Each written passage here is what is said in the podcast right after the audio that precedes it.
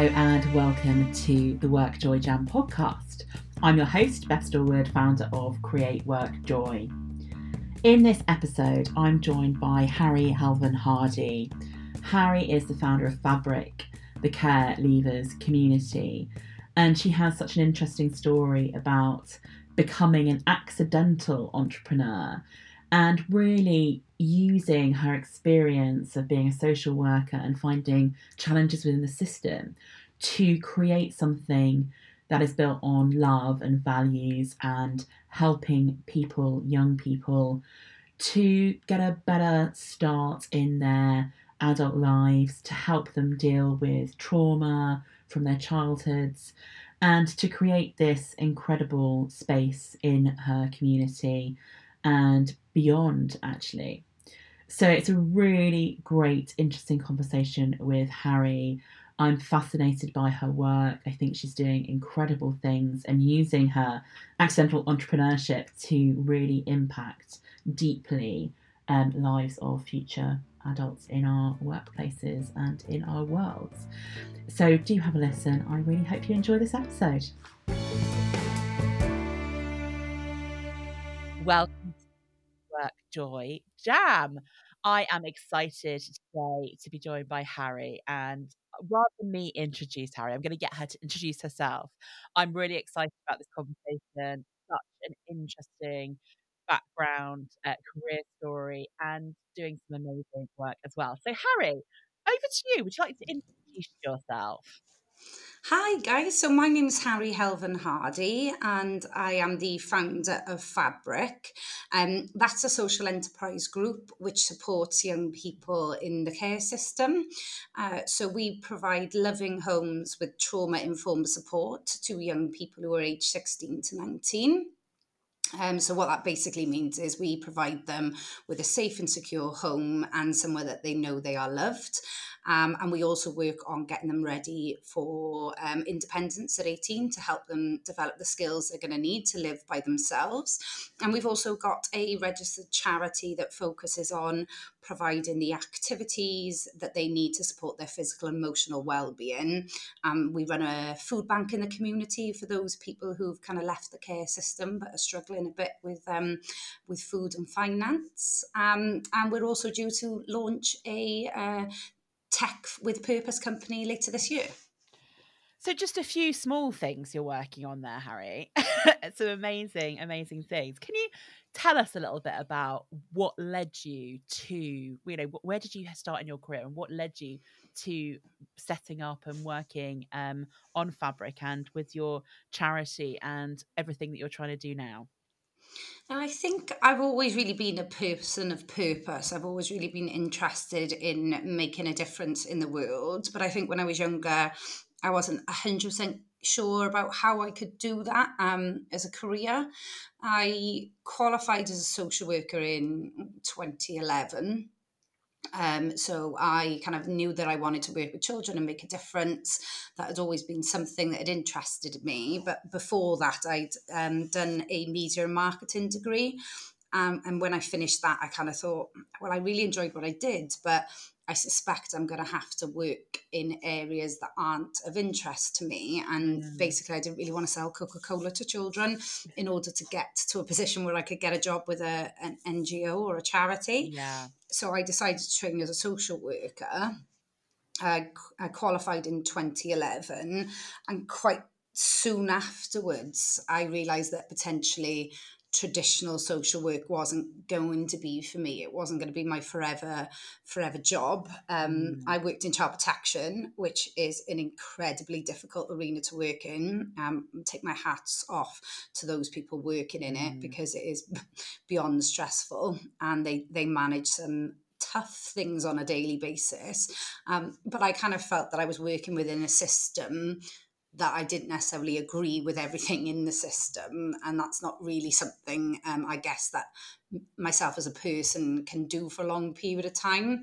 Uh, so I took a little bit of a break. I had a sabbatical and went to sit in the sun in Spain.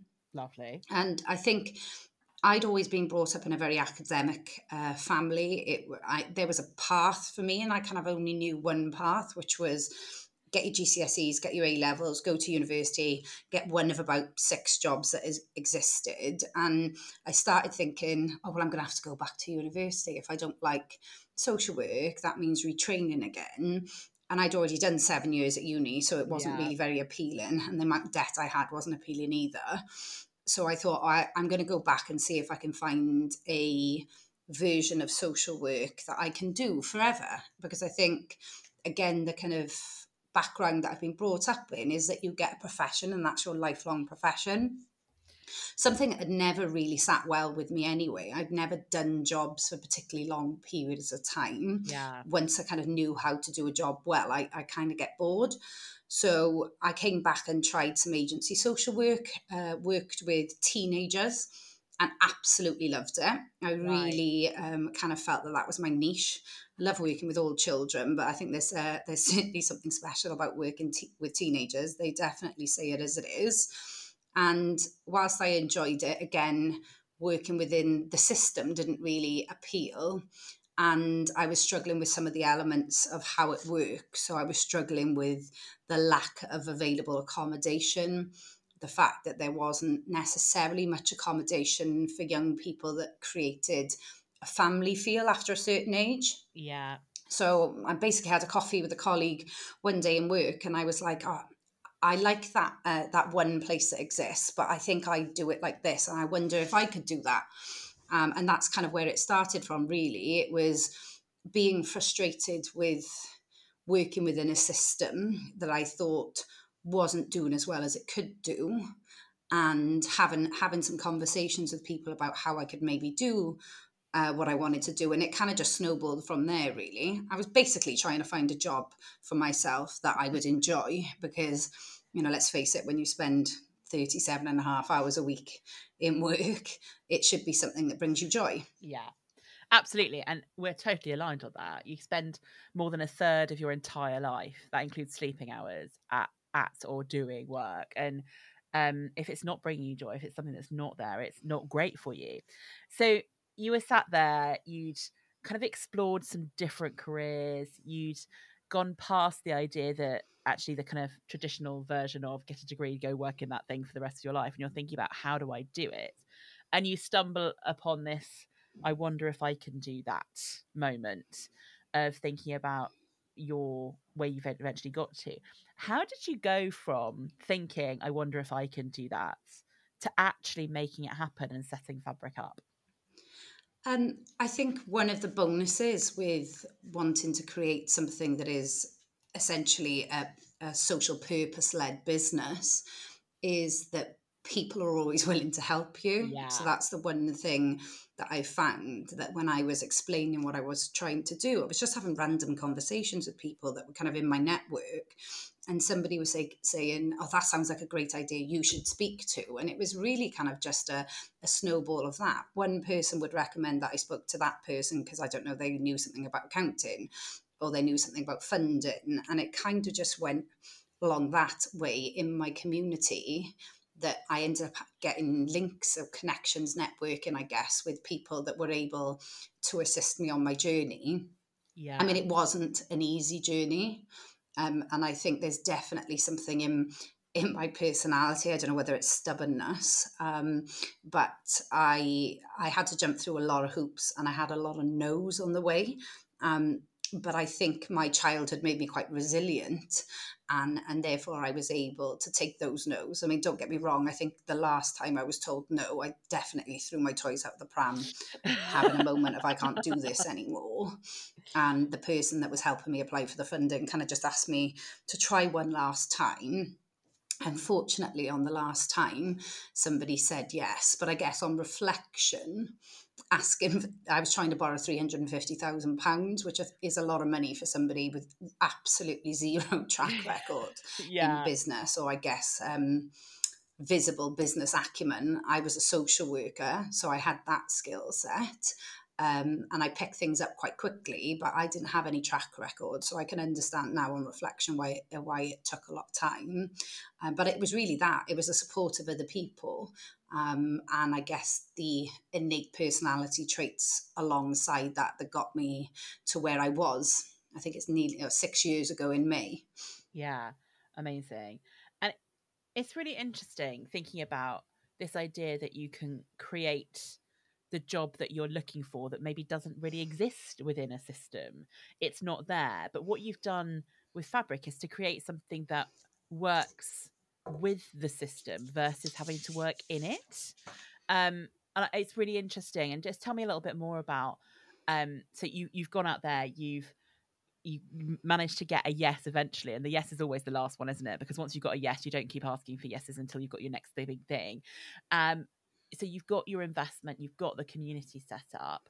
How did you go about actually creating it and making it happen? And obviously, you're a number of years in now. How has it been working for you? I think I had, and I think every, you know, it's a very well known business saying, isn't it? That if anybody really knew what setting a business up was like, that nobody would do it. and I can definitely, yeah. I can definitely relate to that. And, you know, I think people talk about roller coasters, and I, I would definitely describe um, Fabric as being the biggest, longest, and scariest roller coaster I've ever been on in my entire life. But you know, as much as I definitely wouldn't have started it if I knew what it was going to entail, um, I definitely wouldn't change that either. So it, it's kind of started with I went into this, I wasn't trying to be a business owner or an entrepreneur. I definitely fit into that kind of accidental entrepreneur category. I was trying to create a job for myself. So there's definitely an element of, I think, justified selfishness um, that I want. I wanted to to enjoy what I what I did on a daily basis for work, um, and I knew that I wouldn't sustain the employment that I had if it didn't bring me joy. Yeah. I, um, you know, I'm neurodiverse, so I'm undergoing a, a, diagnosis for ADHD, which kind of really makes sense to me now because I have to be kept busy and fulfilled. So we started with uh, the funding. And once we had the funding, we bought the house, we renovated the house to meet all the plethora of different requirements mm. that there are in local authorities to provide um, housing. Um, once we had the house, we found our initial staffing team uh, and we opened. And then six months later, we were winning uh, a Wales Startup Award, Social Enterprise of the Year, and it's kind of escalated from there. Um, I think with Fabric, it is very different. There aren't many um, organisations like ourselves in our sector of work. There's lots of um, bigger bigger organisations.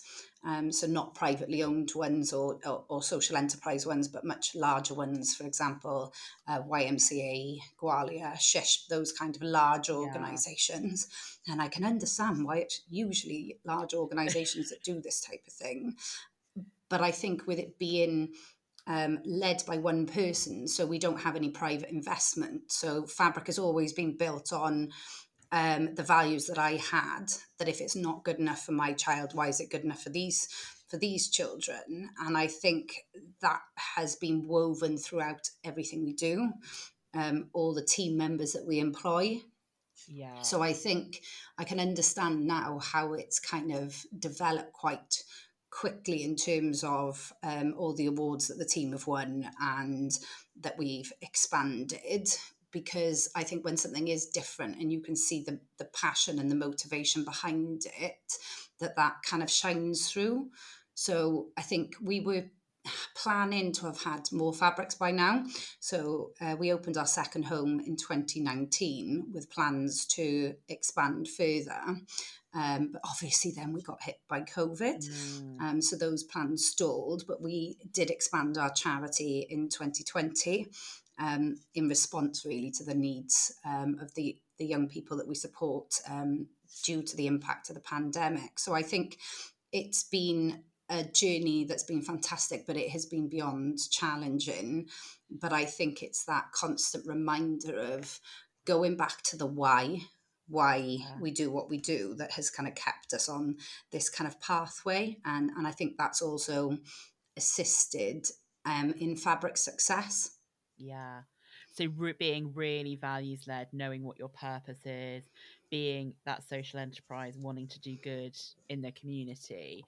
and doing things in a different way. And it really struck me when he, I think he said, I haven't, I probably haven't got it quite right, but he said something like, if it's not good enough for my kids, it's not good enough for these children. And it's a really, really interesting way of looking at something, isn't it? It's like, it, this isn't about a system or a process. This is about thinking about the experience and the lives of kids right here. And what are some of the things that you do within Fabric that make that experience for these kids better in their lives? And i you know th- these aren't kids who've had easy lives so far are they? This is you know helping people who are struggling.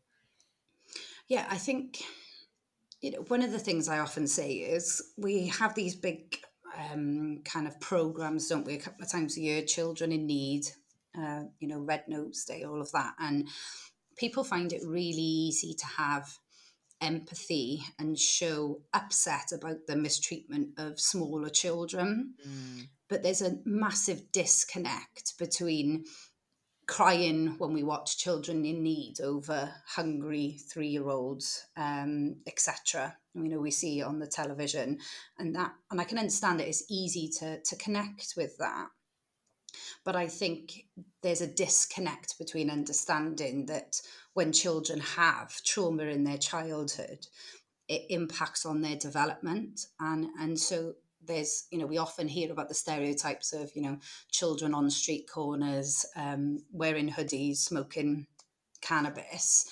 And there's a, such a distinct difference in the empathy that is shown towards those young people. Mm. And, and that's something that I think for me has been really important in trying to um, help people understand that when you know they're the same children potentially just 10 years different 10 years down yeah. the line and i think people have a view that when a child is brought into care well that's it then they're safe and secure and everything's okay but you know children have got trauma, and if trauma is unaddressed, then it has an even further impact on their development and, and the way they manage life. And coping mechanisms are um, developed in order to cope with the unaddressed trauma, um, some of which are viewed very negatively by society, which changes the perspective of how much empathy we then show that person. And I think for me, I've always viewed you know the future of society is dependent on the children that we have now and that should be all children yeah. And I think it's really easy for us and totally understandable when we live in bubbles. I think most people, if you don't work in the social care sector or have much input in it, it's really easy to completely not understand how some people's lives are. And I think the more we can open up that communication and dialogue, the more we can share information about what the actual impact of trauma can be on a child's brain development, um, on their on their their behaviours that develop afterwards. The more we can do that, the more of a chance we share of improving the outcomes for these children. And you know, I go always go back to that. Like it was an African proverb: "It takes a village to raise a child." Yeah, and I think potentially as society has developed, we've gone a little bit further away from that uh, where we used to be. And I think with fabric, what we have always tried to do is not hide ourselves away in the community because we don't want people having that not in my backyard. We've always been very open and honest with our local community about, um, you know, with the neighbours of the street we're on, what we were going to do when we opened up. Um, we're very vocal on social media and I think when people can see that actually these young people are incredibly kind, beautiful, empathetic young people, a lot of whom actually want to go into the social care sector to improve outcomes for you know other young people in the future that's i think why people are, take to fabric so much why they want to help us out and why we've kind of been i guess welcomed in our into our community and it, it's i think a real intrinsic part of our success that yeah. we are proud of our young people. We're not apologetic about what we do. And we want other people to kind of put their head into how would they feel if their child had experienced that in childhood and then was was kind of being stereotyped or um, being given very little room for empathy. Um, you know, young people shouldn't be defined by their start in life. No, no fetus has a say on where or to whom it's born.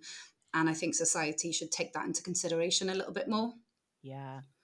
And what kind of age group are you working with? Is it kind of the teenager age group that you said you loved um, when you started working with them?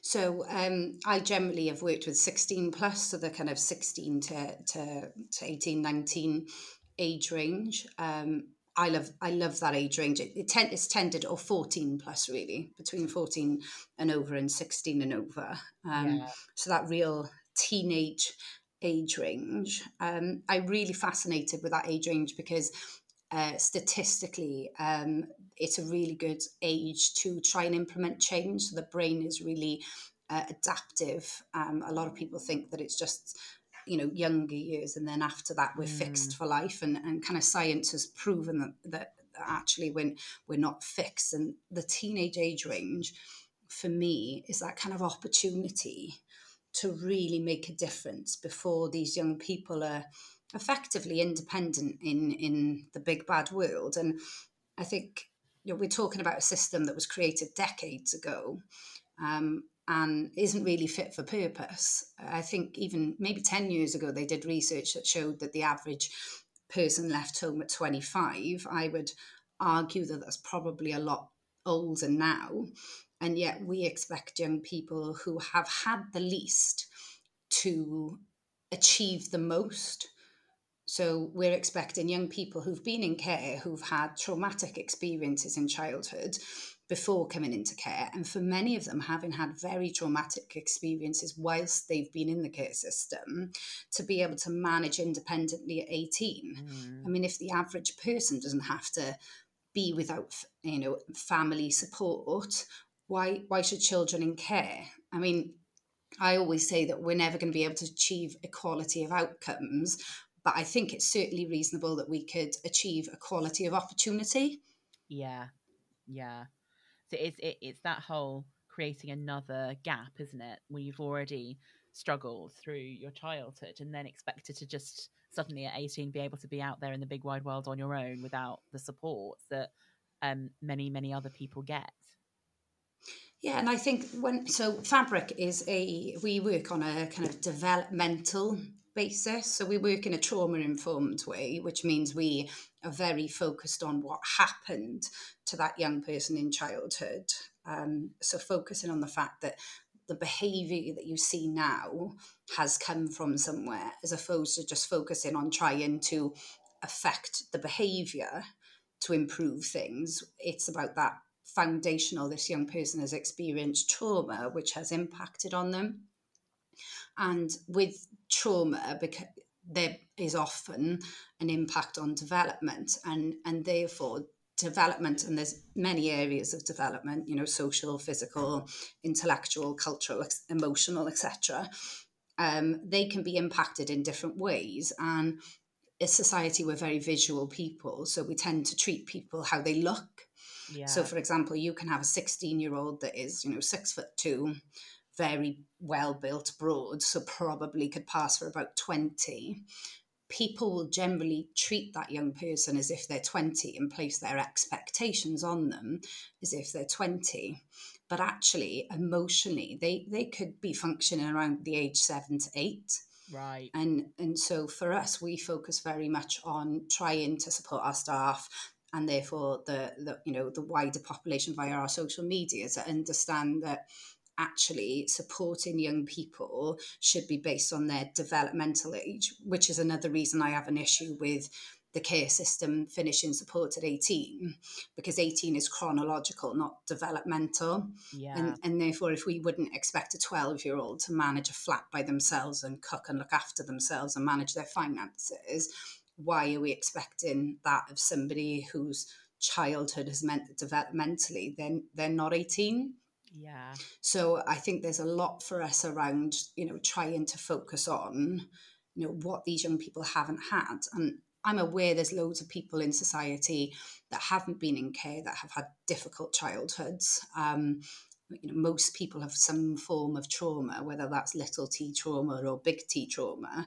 Um, but I think you know our focus is trying to make a positive impact, plant those seeds for the young people that we support now and kind of nurture them and support them to nurture the seed so that in, in adulthood, despite the disadvantages that they will have, um, that they still have the opportunity to create the futures that they want for themselves and not the futures that have been placed upon them by the low expectations are often placed on children in care by the system. So it's what it seems to me, and tell me if I'm wrong here, is you're changing the way that the older children, the young adults, young people, whatever the I'm, I'm probably going to get the wrong terms here. What changing the way that they are cared for and can transition from being in care to not being in care in a way that is developmental, supportive, loving, caring, empathetic. And while doing that for those young people that are in your um, centered in fabric, you're also changing the way that communities see these people. So there's a greater impact um, beyond just the individuals that you're working with right now. Yeah, I think for me, it's about that community ecosystem, isn't it? If you look at um, what's happened since COVID, you know we've seen um, in my eyes a much strength, stronger sense of community. Yeah. Um, where because of this you know horrendous situation that we all found ourselves in so something that clearly has affected everybody has maybe i don't know taken off the peripheral you know taken us into peripheral vision rather than focused vision on what impacts on ourselves and to to wider and the reality is that societal issues impact us all. So it's actually in everybody's benefit for us to um, kind of focus on the the people that ha- have the least, the most vulnerable people in society. I mean, um, not to talk specifically about politics, but I've always had that kind of perspective because uh, I get asked as a business owner, you know,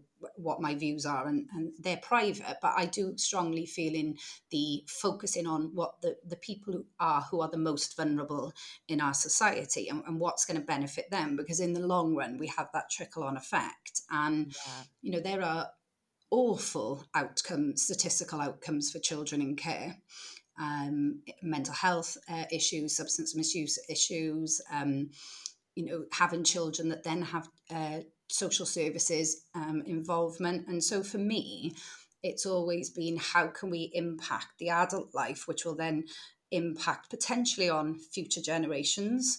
Um, so the children of children who've been in care, but also as a society. And I think the more people get involved, the less young people will feel kind of alone. Yeah. And I think you've got to, I always try and like look at where I'm privileged. And I know I'm really privileged. I'm 36 and my mum still texts me every Wednesday night to remind me to put the bins out. And I know that seems really small. But yeah. if we were to look at the difficult times in our lives and the strength that those of us who still have family relationships lean on, how scary would it be to be 18 and to, to feel isolated and alone and to have nobody to turn to.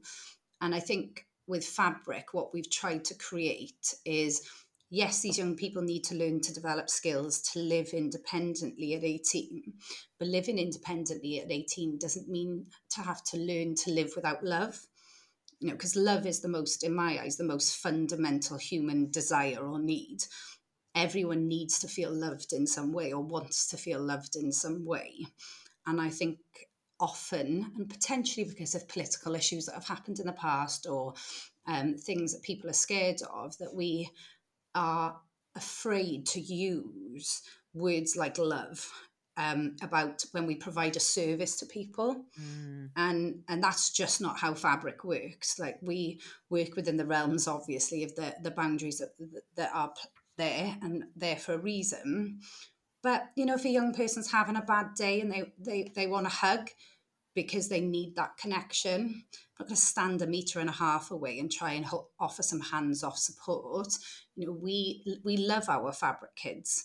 you know, even if that for some people you can just view it as, well, we I love all human beings and therefore I love these kids. Yeah. But we are trying to create that sense of, um, you know, fab family, which is, you know, uh, can mean so many things to so many different people. We just want these young people to know that somebody loves about them, somebody cares about them, and it doesn't matter if they've left and at 23 they're having a really difficult time and they just want to call up and hear a you know a familiar voice or have a little bit of support that we can as much as is physically possible as a provider of a service um, but that's not what we name ourselves that we can provide that feeling that people you know need not just want, we need to feel connected. Um, and we do that. We have young people that still access our support um, who left us five years ago. So it's an it's also the ongoing then support, even though it might not be part of the official service, it's part of how you live your values because it's like we're not just going to abandon you when you when you're gone. We're we're still here to support you, and it's I, I think it you know when you when we talk about young people and we think about you know as you're saying like future generations if i relate it back to work these are people who are going to be in workplaces. They're going to be people who are going to want to find jobs. We're going to need to help them with making that stuff happen. And you know that question there i would um, encourage all of our listeners to just have a think about the question you asked and i wrote it down how scary would it be to be 18 and alone with no family to rely on? I even think like right now how scary it would be to be a 40 year old and have that. I, I think and if you take it as a 40 year old that uh, that idea scares me right? Um there was no way I, I could have done anything I've done uh, if, if that was my position at 18 I can say that right now. There is no way. And it makes me terribly terribly sad that there are and it, it, you know heart it's heartbreaking isn't it and this is the thing about love it is actually heartbreaking to think that there are young people out there who are in that very situation. And I think for me, I'm very, very pleased that there are people like you in the world doing something about that. And you said earlier, really interestingly, you said, you know, kind of like justified selfishness in setting this up. It doesn't sound like there's any part of this which is selfish, but the selfish bit for you is that I'm doing something that actually really matches what I want to do. I'm I'm doing work in a way that um, isn't uh, frustrating because it's not part of the system. We're doing it in a way that makes sense and where you can do things a bit differently. So, it, where you see it as selfish, I see it as really giving. It's a really interesting um, way of working and setting some things up. And I just wanted to ask a couple of questions, like because you said that you've also got things like a new tech product coming up, and I'm sitting there going, "Oh, that sounds exciting. What's that stuff all about?" So um, it's called Stella, and um, I don't really know the name. I'm a very spiritual person, so I was trying to think find something that was um, had a nod to that. I also got a little bit of a nod to the to my Welsh heritage because of the uh, program called Stella. If anyone's seen that, um, and also I wanted a one word um, name because what we're building is it's essentially, I guess, a um, a data uh, data management um, product. So, for those who've worked in the social care sector, will know that innovation in the tech side of social care isn't is nowhere near maybe where it is in other areas, for example, fintech. And uh, one of the issues we've always had with Fabric has been um, that as a service, we um, have to document the work that we do with our Fabric kids. Um, so there's a plethora of different documents we do. Um, the most kind of common one is our what we call kids recording. So it's just what happens throughout the day um, so that we um, have got a record of that. Uh, but what that in itself is kind of word document saved on a cloud storage system. So quite basic. Um, it has the um, issues that it's uh, got a lot of human error in it. Yeah. So people can accidentally delete a file which then means that people have got to you know re-find those and, and they can always be found on the cloud uh, software but it's very time consuming um, i think one of my colleagues accidentally once uh, uh, deleted 10,000 files, which I then spent three days um, pulling back. Oh, um, no.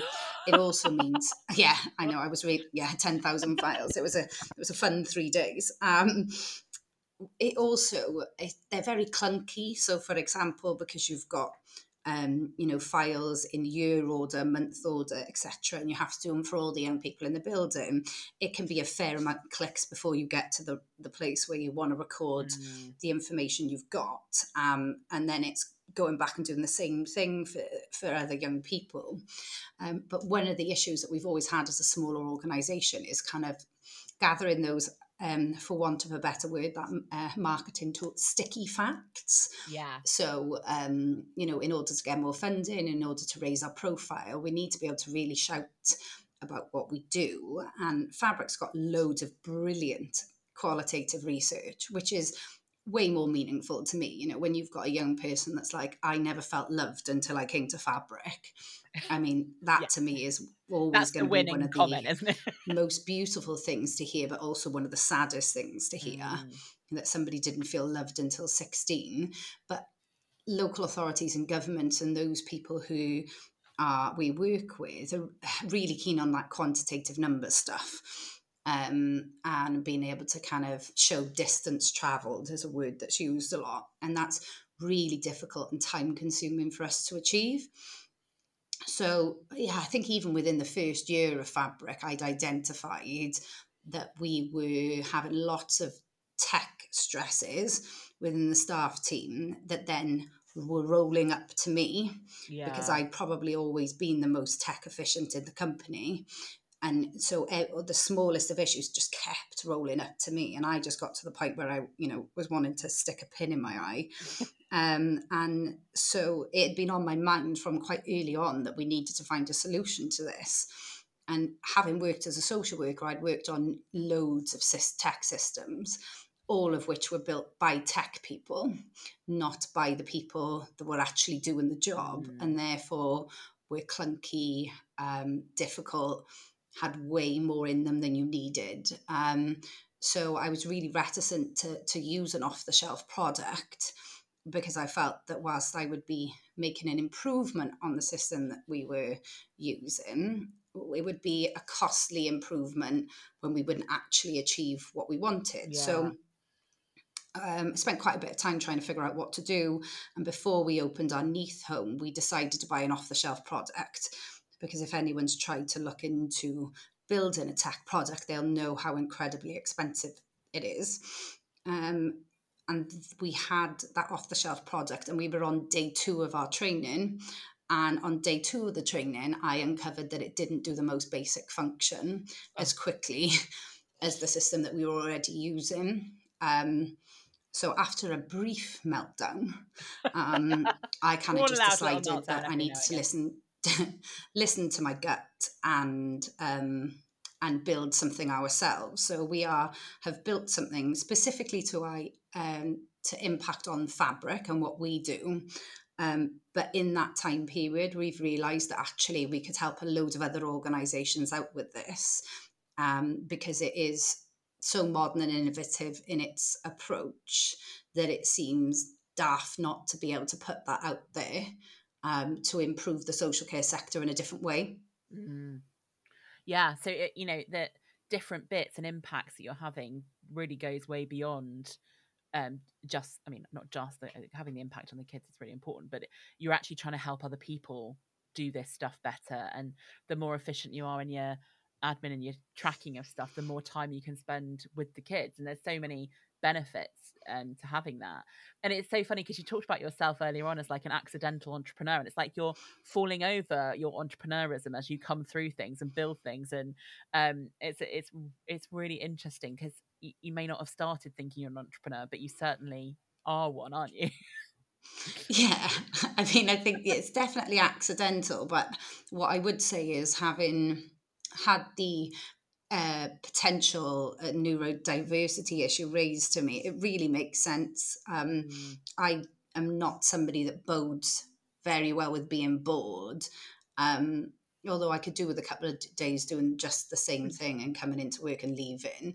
Um, but that would last about 24 to 48 yeah. hours before I was pulling, tearing my hair out. So I think I've recognized and learned to find strength in what potentially before was seen as a weakness. That whole thing of not being able to not being able to do a job for a really long period of time was just actually understanding that my brain works in a different way and therefore I have to keep it occupied. Um, so yeah, I guess it's quite good at um, honing in Yeah. on where there's something that could be improved. Mm. I just have to work on the amount of ideas that it has.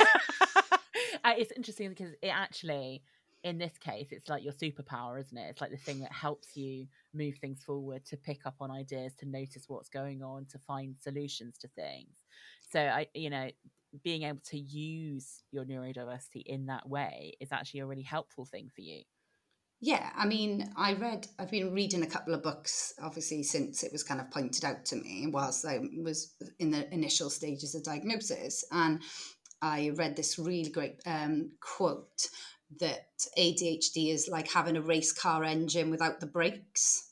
So, f- and when I read that, it really resonated because the amount of courses I've signed up for, the amount of ideas I've got, the amount of domain names I've bought over the years.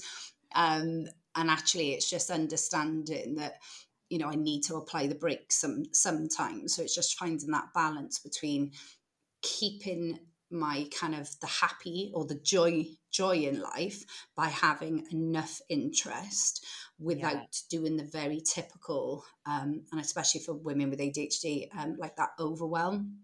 And it's it's been okay acknowledging it is a superpower but it's a, only a superpower if I find the brakes. Yeah. Yeah. Amazing. I love that analogy. It's a great one Right, I'm going to move us on to our quick fire questions. It's been so Yeah. interesting hearing all about your things, but I'd love to know for you individually, you know, on an on an average day, what is it that's always guaranteed to bring you a little bit of work joy? Oh, I would say I love working with the team and having some fun and ha- just being a little bit silly. So our our sector, obviously, there's quite of a lot of accountability because you're talking about providing support and care for young people that um, that are under 18. Um, so as a team, it's that trying to find the fun Yeah. and have uh, banter in the office, or we were often doing reels for social media, which originally we were all a little bit like rolling our eyes at. But I think that brings out the fun and it brings out the creativity. So I would Yeah. definitely say fun and creativity is always likely to bring me joy. Yeah, it's really interesting because uh, uh, that idea that just um just because it's serious work and it's important work doesn't mean you can't find the joy and have fun with it as well. And I can imagine that there's some really tough things that you have to talk about and work through, and really really tough situations. And actually, sometimes finding the fun, finding the the joy within that makes it easier to do the tough stuff. Yeah, I mean, it is an incredibly uh, difficult arena to work in, whether that's the workload pressures, um, whether it's the the things that you see. And I do really think that there is an an element where, you know, I remember when I was at university, one of the lecturers who was who was given a talk, and he said the day he quit frontline social work in mm. child protection was when he was talking to his wife, obviously not breaching confidentiality, but just about the day he'd had. And his wife was crying. And when he recognized that his wife was crying, hearing over something that he was able to talk totally emotionally free about, was the day that he'd decided to leave. Because, and I agree with it, I think that you always have to have some level of being able to be emotionally impacted by the work that you do but it's finding the right tools and mechanisms um, to support you not taking that home and not letting it invade your personal life to a degree where it's detrimental.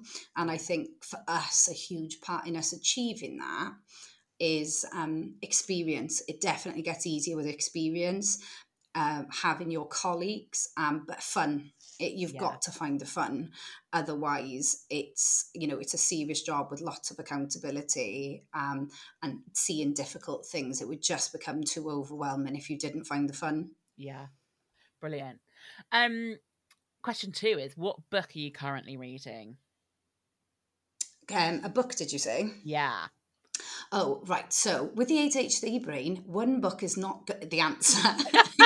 You'll be amazed how many got. people tell me it's about five books on uh, so, the, um, to be fair, the, the, the, main one that I um, am determined to read is a good friend of mine and fellow woman in business, Lucy Cohen of um, Mazuma Accountancy, has just published a book called Forget the First Million um, which apparently I think is outselling some of the biggest known um, business book writers at the moment. So I have purchased a copy of that, and what I've read so far is um, great. Um, I'm also reading, it's really bad, I can't remember the name of it, but I try and balance um, out the kind of uh, non-fiction books with a fiction book. I'm an absolute avid lover of a crime novel.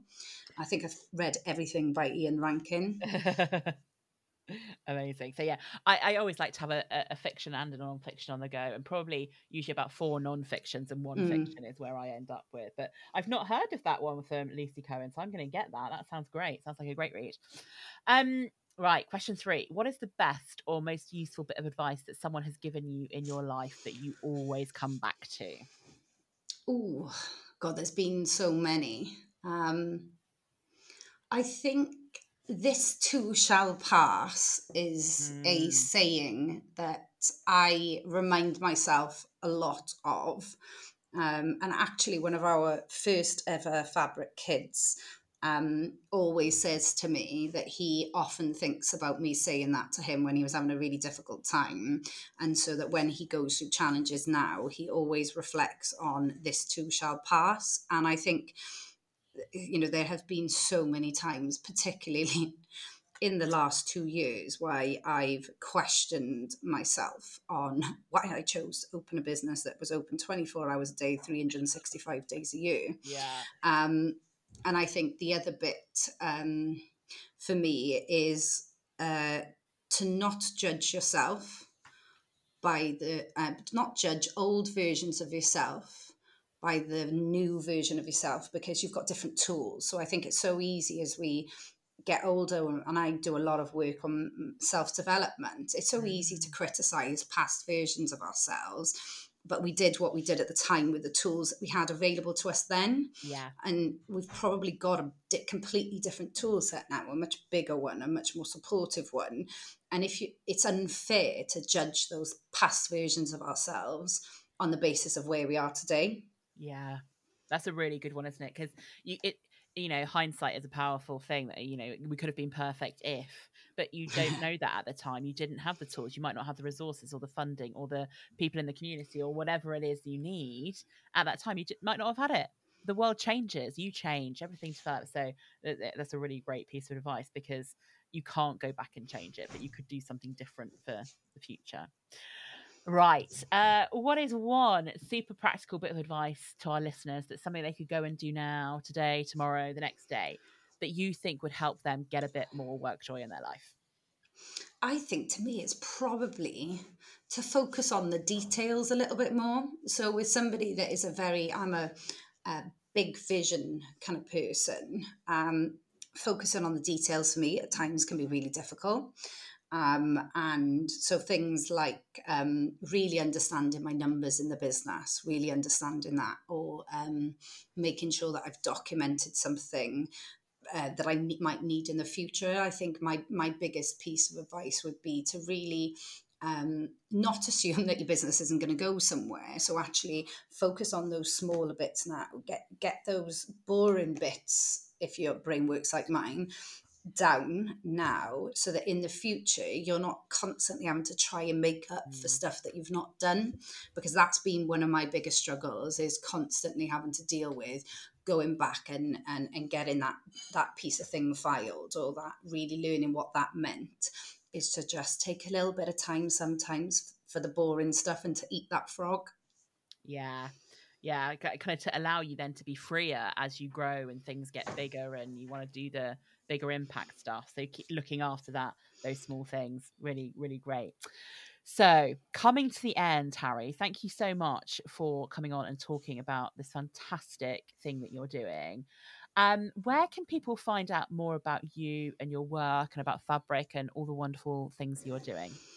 So we have a website which is fabrictclc.co.uk. However, I'm going to put a caveat with that that um, as an organisation that supports children in care, that's not really our our primary focus and therefore our social media is way more up to date um, yeah. which would be at fabric tclc which is short for the care leavers community. Um, so you can find us on there. You can with my name harry helven hardy. There's not many of those so i am on all of the general platforms. However whilst i am on twitter i don't really use it because i am not a lover and so you can find me in all those different ways. Brilliant. We'll put the links into the show notes. So if anyone wants to go and link in directly, they've got it there ready yeah. to rock and roll for you. So, Harry, thank you so much for being a wonderful guest and for the wonderful work you're doing. I wish you lots and lots of success. I hope that the impact of these things will continue to grow. Um, it's it sounds absolutely incredible what you're doing. So, thank you so much. You're welcome. Pleasure. A huge thank you to Harry for joining me on this episode of the Work Joy Jam. So many wonderful things that Harry is doing, and I love the way that she talks about kind of being justified selfishness for setting up Fabric and for wanting to work in a world where she found the joy in what she was doing, even when it's hard and difficult and things don't go well, when you have a lot of no's, working through all those things. And the idea of an accidental entrepreneur, I think many, many people who are in that space of creating and developing businesses or services or social enterprises are in that world of we didn't know we had it in us and trying to take it and do something with it and learning as we go. And I think the work there, trying to kind of start with that love and the question of it's not good enough for my kids, it's not good enough for these children, thinking about how do we build empathy and connection and in our communities and understanding how we support the most vulnerable. And the question that's really sitting with me is this how scary would it be to be 18 and alone and no family to rely on, stepping out into the big wide world all by yourself? And that for me is a it's a really, really insightful question, and I think one we can all reflect on and think that's actually not something we would necessarily want to do or be there. So, thank you very much, Harry, for joining us. Um, it's been great to have that conversation with you. I do hope people start following you on social and understand more about the work you're doing because everything we can do individually to step out of our bubbles, to understand our privilege, to understand the difference in different areas and where things are at would be really helpful to us all.